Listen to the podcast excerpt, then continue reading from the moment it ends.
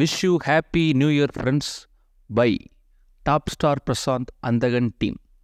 துருவச்சித்திரம் படம் கூட சீக்கிரம் வந்துடும் போல், ஆனால் அந்தகன் ரிலீஸ் ஆகிறதுக்கு வாய்ப்பே இல்லை அப்படின்னு தான் நினைக்கிறேன். ஒவ்வொரு தீபாவளி, கிறிஸ்மஸ், பொங்கல், ரம்ஜானுக்கெல்லாம் நமக்கு வாட்ஸ்அப்பில், இன்ஸ்டாவில் மெசேஜ் வருதோ இல்லையோ, அந்தகன் டீம்லேருந்து கண்டிப்பாக ஒரு மெசேஜு, ஒரு போஸ்ட்ரு எல்லாம் வந்துடும்.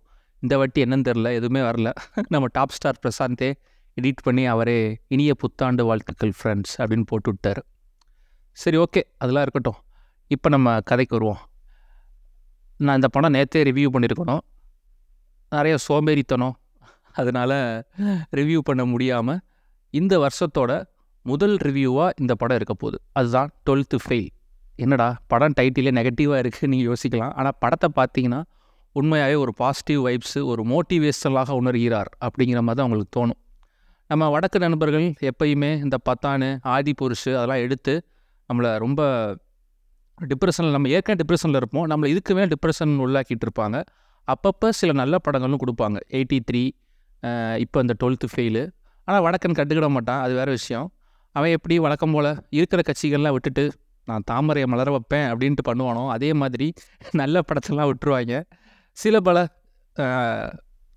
நல்ல படங்கள் அப்பப்போ வரும். நம்ம சிம்புனா டெம்ப்ளேட் மாதிரி வடக்கு நண்பர் நானும் நல்ல படம் கொடுப்பேன் தம்பி அப்படிங்கிற மாதிரி.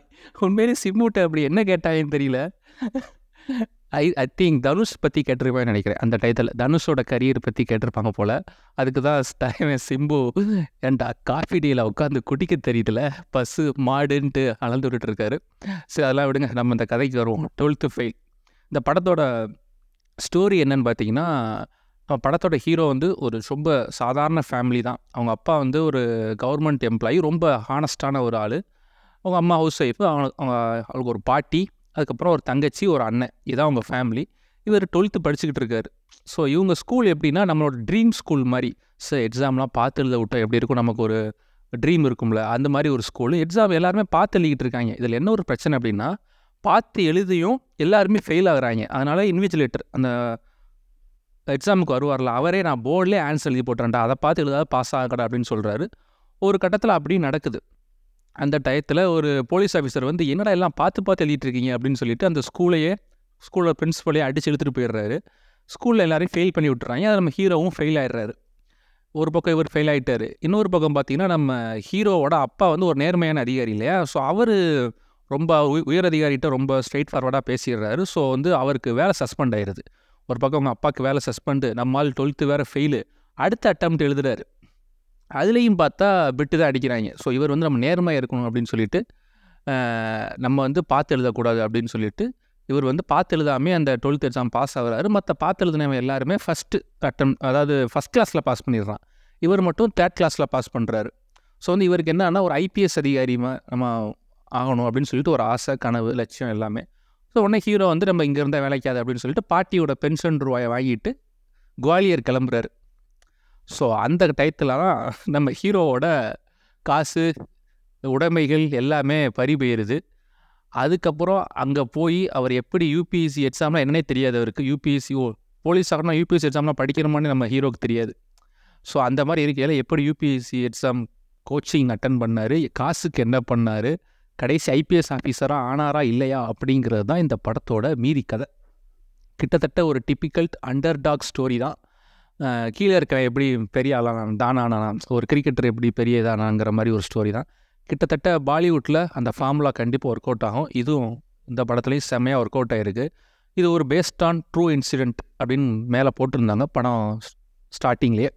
அதுக்கேற்ற மாதிரி மனுஷன் படத்தில் அடிச்சிருக்காருல, அதாவது உண்மையாக ஹீரோவோட உண்மையாக அந்த மனுஷன் எவ்வளோ கஷ்டப்பட்டுருப்பாங்கிற பார்க்கையில் கண்ணெல்லாம் கலங்கிடுச்சு நமக்கு.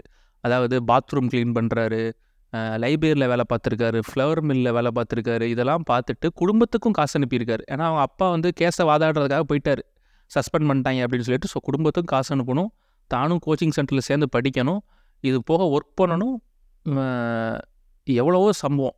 இதுக்கு நடுவில் ஹீரோயின் வேறு வருவாங்க படத்தில். ட்ரூ இன்சிடென்ட்லேயுமே படத்துக்கு ஒரு ஹீரோயின் இருக்காங்க. அவங்க வந்து இதுக்கு ட்ரை பண்ணிகிட்டு இருப்பாங்க, டெப்டி கலெக்டருக்கு. ஸோ வந்து அவங்களும் இவங்க ஹீரோக்கு ரொம்ப மோட்டிவேஷ்னலாக இருப்பாங்க. ஸோ கடைசி சொல்லுவாங்க, நீ வந்து ஐபிஎஸ் ஆஃபீஸர் ஆகிறியோ இல்லை ஃப்ளவர் மில்க் ஓனர் ஆகிறியோ, நான் உங்க கூட தான் இருப்பேன் அப்படின்னு சொல்லுவாங்க. அதெல்லாம் பார்க்கல உண்மையவே ஒரு நெகிழ்ச்சியான தருணம் தான். ஏன்னா எத்தனையோ லவ்வில் எதுனாமோ நடக்குது. ஸோ இது வந்து உண்மையாகவே ஒரு வேறு லெவல். சில இடங்களில் நமக்கு சிரிப்பூட்டுற சம என்னடா பார்த்து எழுதிட்டு இருக்கீங்க அப்படின்ற மாதிரிலாம் தோணும். நிறைய இடங்களில் கண் கலங்கி அழுகிற மாதிரி சிச்சுவேஷன்லாம் எனக்கே வந்துச்சு. கிட்டத்தட்ட இந்த வருஷத்தில் நான் அழுதுருக்கேன், ஆனால் படம் பார்த்து அழுதது தான் நிறைய அதிகம். உண்மையான அழுகை வேறு, சார் படம் எவ்வளோ எமோஷ்னலாக இருக்குன்ட்டு நம்மளை அழுக வச்ச படங்கள் சரியாக இருக்குது, அது வேறு. இன்னொன்று பர்சனலாகவும் நம்ம அழுதுருக்கோம், அது அது வேறு. ஸோ கிட்டத்தட்ட இந்த மாதிரி ஒரு அழுக வச்ச படம் தான் இந்த நெகிழ்ச்சி, ஒரு ஆனந்த கண்ணீர் அப்படி சொல்லலாம் படத்தை. அப்படி எமோஷனல் அந்த இதில் ஒரு சாதாரண ஒரு ஆள் எப்படி ஐபிஎஸ் ஆஃபீஸர் ஆனா அப்படிங்கிறது, இதுக்கு பின்னாடி இந்த படத்துக்கு பின்னாடி ஏகப்பட்ட அரசியல் இருக்குது. ஸோ வந்து அந்த ஸ்கூல்ஸ்லாம் ஏன் இப்படி இருக்குது, ஏன் எக்ஸாம்ஸ் எல்லாம் பார்த்து எழுத விடுறாங்க அப்படின்னா, அந்த ஊரில் ஒரு மேயர் ஒருத்தர் இருப்பார்.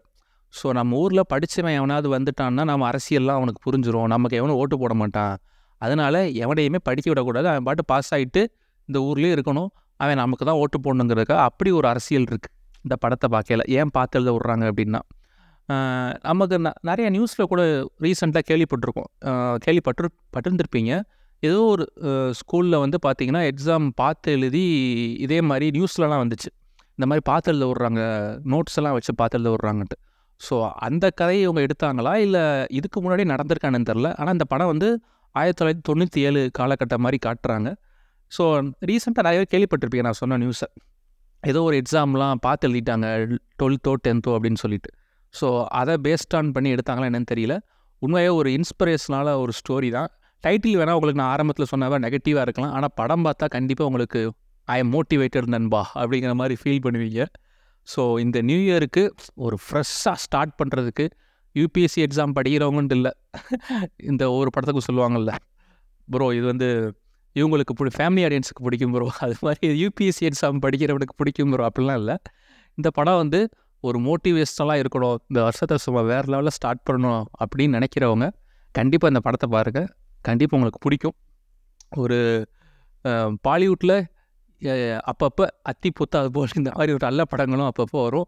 ஸோ அதையும் நம்ம மதிக்கலைன்னா நிறையா நம்மளை உண்மையாகவே அழுக வைக்கக்கூடிய படங்கள் வந்துடும். ஸோ அதனால் பார்த்துட்டு எப்படி இருக்குன்னு சொல்லுங்கள். ஸோ ஃபேமிலியாக பார்க்கலாம், ஃப்ரெண்ட்ஸோட ஜாலியாக ஒரு இந்த நியூ இயருக்கு செலிப்ரேட் பண்ணுறக்கூடிய ஒரு படமாக கண்டிப்பாக இருக்கும். அடுத்து ஒரு நல்ல ரிவ்யூ சந்திக்கிறேன். Tata bye bye, see you.